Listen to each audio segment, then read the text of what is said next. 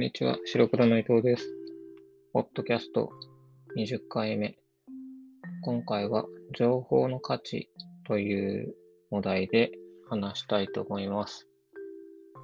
今日は2022年10月20日木曜日です。よろしくお願いします。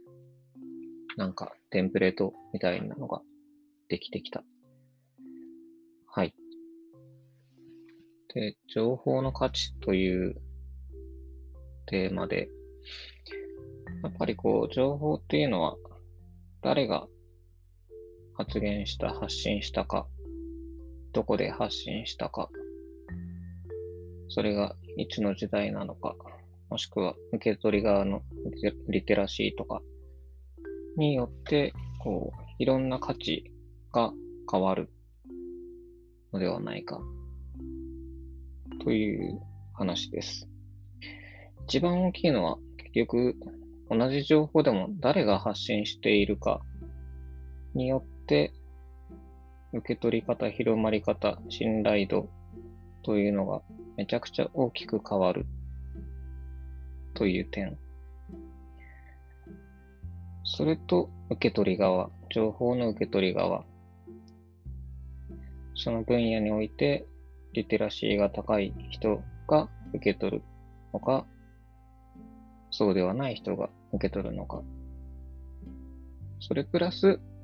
その情報の発信者と受け取り側の関係性も大きく影響があるのではないかと思います。わかりやすい例でいくと、同じ情報でも新聞社、どの新聞媒体によって情報が載っているのか、もしくはそれが週刊誌、テレビ、ゴシップ誌とかによって同じ情報でもこれ本当かって思ったり、そういう疑いなくすんなり入ってきたり、まあ新聞社もね、いろんな会社によってちょっと毛並みが違うというところもあるし。なので、信頼性、同じ情報でも場所によって、発情報の発信場所によっての信頼度が変わる。それは、まあ、例えば〇〇新聞社の情報だったら、A 君は素直に受け取るけど、B 君はどうしても懐疑的になるっていうふうに人によってさらに違う。それは今までの積み重ねもあるし、まあ好き嫌いもあるし。なので、一つの情報が平等に同じ情報としてすんなり届けられるかっていうと、そうではない。ということがあると。で、なんでこういう話をするかっていうと、まあ今、マーケティングとかブランディングを強化しようとしている中で、いろんな記事とか本とかで勉強したりするんですけど、まあ特にブログだとわかりやすいんですけど、こんなに面白くて有用な記事が全然こう、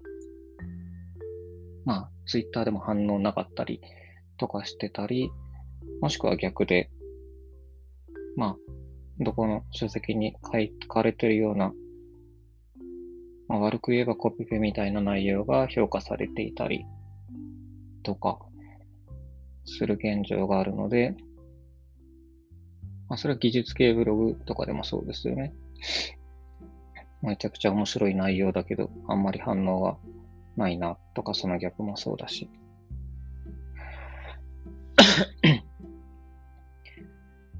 で、あと、まあ、情報の価値っていう話と少しずれるんですけど、これは結構いろいろ問題視されている話で、特にインターネットだと同じような情報が溢れている。例えば、まあ、Google の検索結果で、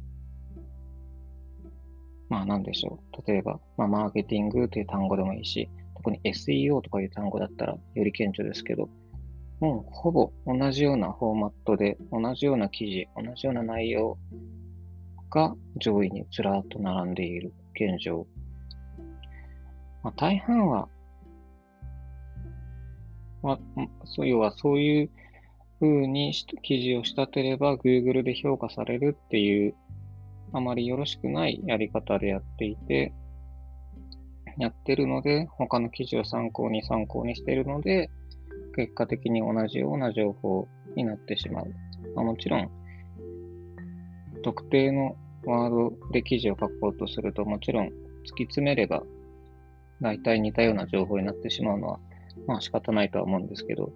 まあそれにしてもっていうところですよね。あとは、例えばこう、マーケティングについて記事を書こうとしたときに、もう、いろんな書籍、いろんな記事やいろんなインタビューやセミナーで、もう語り尽くされている話。で、そういった情報があり、たくさんある中で、マーケティングに関して勉強し始めの人がマーケティングに関して情報を発信する必要性はあるのか、意義はあるのかという点、自分でそんな風な初学者が少し学んだような記事を書く、書いたとして、他のコンテンツを見た方がいいのではないか。かなりの介護感でしかない。って思う思うんですよ。で、まあ、そ、そう、そういうふうに思う人が大半だと思うんですね。何か勉強し始めの分野で。でも、なんか、もう、ね、いいんじゃないかなと。それはもう、どんどんどんどん発信していって、あのもちろんその全てをカバーしたコンテンツっていうのが存在するんだけれども、初心者にとってそれは非常に重たかったり、わかりにくかったりするけど、初心者が初心者に向けた記事だったらわかりやすいっていう利点もあるだろうし、何よりか情報発信する人にメリットがある。頭の中整理して、きちんとしたアウトプットができる。なので、個人的には 類似情報はある程度共有していいんじゃないかなと思っています。で、ただ難しいのが、その、丸パクリというか、完全にコピーしまくったものは当然 NG だし、まあ、どこからどこまでが参照、引用、引用の域を超えたものとかも当然ダメだし、あと一時期その、ツイッターで本の内容をまとめて図解したものが、こう、1ツイートに4枚ぐらい JPEG 置いてっていうのが流行ったのか、なんかたまに目にしてたんですけど、で、それがすごいバズって、なんなら著者もありがとうございますとかっていうツリーがぶら下がってたりとかするけど、あれも冷静に考えるとだいぶグレーです。グレーっていうか、だいぶ黒寄りのグレーというか、完全にその内容を、書籍の内容を引用の域を超えてると思いますけどね。まあ、YouTube のノウハウ系のチャンネルとかでも書籍を参考に話したりとかしてたりするんですけど、まあ、きちんと、要は、引用して自分の意見があるという範囲であれば、全然問題ない YouTube だろうが、ブログだろうが、あくまで正式な引用であればいい気はするんですけど、その本をこう、紹介、まあ、噛み砕いて紹介みたいなのたまにね、見聞きしますけど、噛み砕いて紹介は別にど、どうなんだその辺の線引きとはちょっと思ったりします。そんなんだったら普通に読んだ方が早い気もするんですけど。なので、そういう意図的に丸パクリ、引用を超えた引用みたいなものは NG ダメだと思うんですけど、自分が勉強して情報発信した、その結果、どこどこの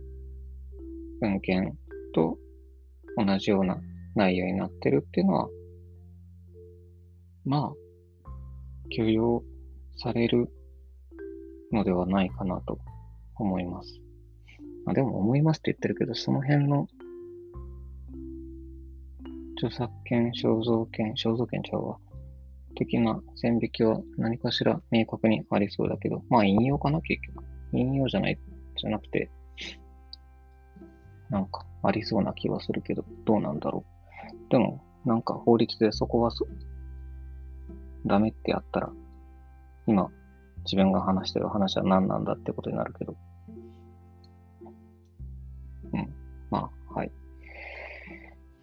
ていうところですね。あとは、その情報の価値というところで、今話した感じで、YouTube、ブログ、Twitter とかでも、結局は、こう、書籍を元にしているケースが多いので、何かを学ぼうとするときは、やはり本を買う、本を読むのが一番、あの、信頼度が高いのではないかと。もちろん、特に技術系の書籍だと、そうではないことがあったりするんですけど、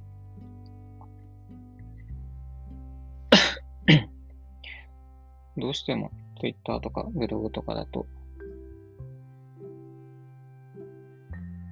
自分の責任の範囲で書けるし、あとネットだと後で書き直せるっていう利点が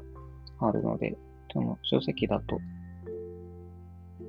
自分の手を離れてしまうので、何度も遂行して情報が間違ってないかっていう裏取りをすごくするので、そういう意味でも硬い情報になっているものが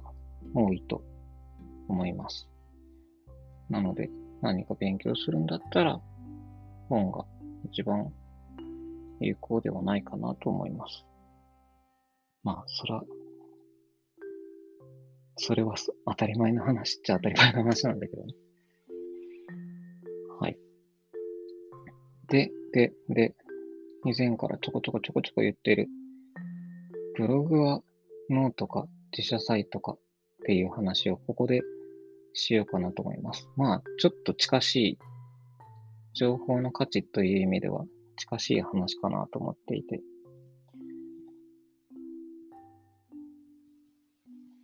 まあ、個人サイトというか自分のブログ、個人ブログだったら別にどこでも好きにやればいい気はするんですけど、要は企業がコンテンツを配信するときにノートでやるのか、自社サイトでやるのかという話ですね。でこれは結構明確にメリット、デメリットがありまして、まず、自自社のコンテンツとして残したいなら当然自社サイト、自分の会社のドメインに残すの方が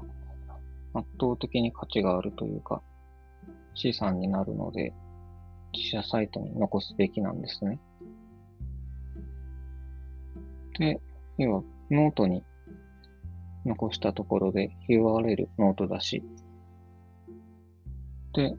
ノート社が運営して、ノート社ってあってたっけ親会社の名前、ちょっとあれだけど。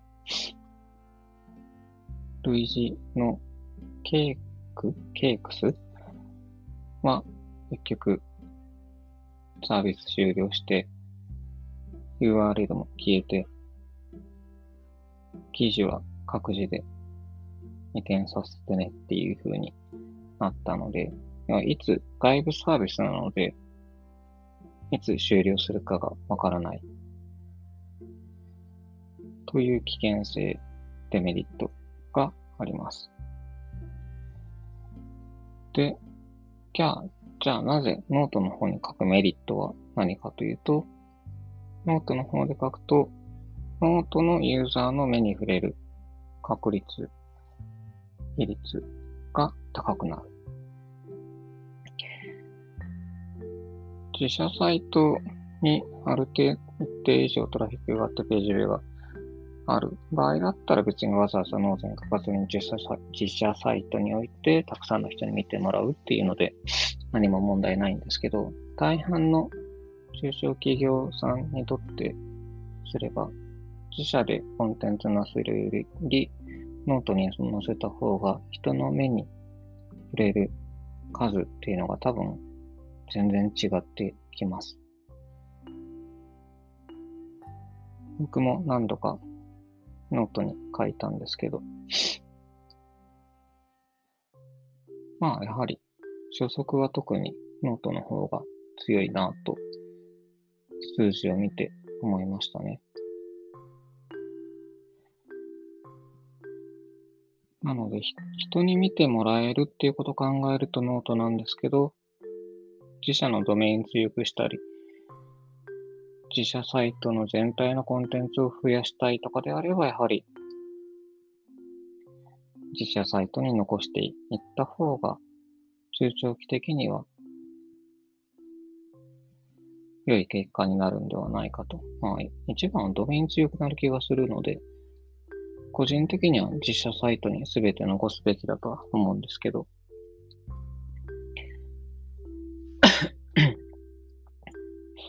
特にサービスのとか技術系に関する記事、コンテンツであれば、なおのこと自社サイトに残して、まあ、理想はこう両方うまく使うっていう感じで、まあ、なんだろう、単語的にもそんなに重要ではない。自社のエモーショナルな部分、じまあ、自社という個人のエモーショナルな部分、どういう思いとかっていうのを、あえてノートの方に移し、書いて、見てもらって、でそういった思いとかだったら自社に残ってなくても、コンテンツとしてドメインが強くなるっていうところでは還元性はそんなに高くないので、技術的なことを、サービスに関わることは自社に残す。思いとか、そういったものはノートの方で書いて、多くの人に見てもらう。というやり方が、一つの手法かなと思います。まあでもなんか、ブログイコールノートまで育ってるのが強い、めちゃくちゃ強いですよね。なんか一時期は、なんとかブログ、ライブドアブログとかいろんなものがあったんですけど、今は、なんなら、なんか、こう、テレビとかでノートっていう固有名詞を聞くと、あ、なんか、そんなに、もう一般的に浸透しているものなのかと思ったりするので、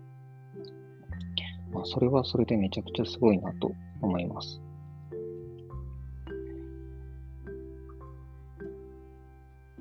まあ、なので、コンテンツとして残したい、ドメイン強くしたいなら、すべて実写サイトに、に残す。自社にも残したいけど、より多くの人に見てもらいたいっていうんであれば、ノートも、ノート、ノートも活用する。両方うまく活用して配信していくっていうのがベターですよね。まあでもドメインをノートに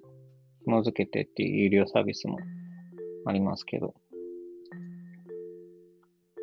あとノートは多分未だに、あれですよね。エクスポート機能がないんですよね、確か。なんか一時期つけるみたいなことも見た気がするんですけど、今ノートにアクセスすると、エクスポート手法、手段が見当たらない、見落としてない限り見当たらないので、まあさすがにノートがこれだけ育ってサービス終了することってのは考えにくいので、しばらくは、しばらくっていうか、と続いていくものだと思うんですけど、KX が終了したのも結局、ノートがあるからだとは思うので、はい。まあ、それもノートか実際とかっていうのも結局、情報の発信場所の話ではあるので、まあまあまあ、なんか一番最初の大きなテーマ、情報の価値っていうところとも関わってる話ですよね。はい。なので、まあまとめると、まとめる必要は全然ないんだけど、情報の価値っていうのは発信者と受け取り側によってすごい価値自体が異なってくる。あとは発言場所にも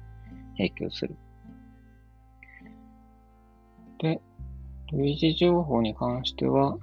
意図的に寄せた情報を発信したり、引用の度を超えたものでない限り、独自で情報を書こうとして、結果的にどこかの情報と似てしまったことに関しては、個人的には許容されるべきことではないかなと。なので、どんどん、まだ初心者、初学者だからと思わずに、どんどん情報発信していくべきだと思います。あとはあれだ、なんか情報発信するメリットとして、情報発信者に情報が結局集まるっていう言われていて、で、それは、その、反応、リアクションをもらえるから、っていうふうに言われているんですけど、まあ、リアクションなくても、情報発信、まあこ、自分で言えば、ポッドキャストを今、強くやってるんですけど、これやってると、よりインプットを強化したくなるので、自分が間違ってないかだったり、足りないところを補おうとするために、情報を自発的にインプットするようになってしまったので、そういうサイクルになるんだなと。そういう意味で情報発信者に情報が集まるっていうところもあるのではないかと思いました。なので、これはしばらく続けたいと思います。今回で20回だし、まあ20回って言っても1回30分以下なので、そんなにボリュームはないと思うんですけど、でもたまにはなんか BGM とか変えたりしてり、なんかちょっとあれしていい気がするけど、なんかこのアンカーっていうので最後 BGM をつけられるんですけど、大体そんなにこう強い音である必要がないから、カテゴリーで穏やかっていうのを選んで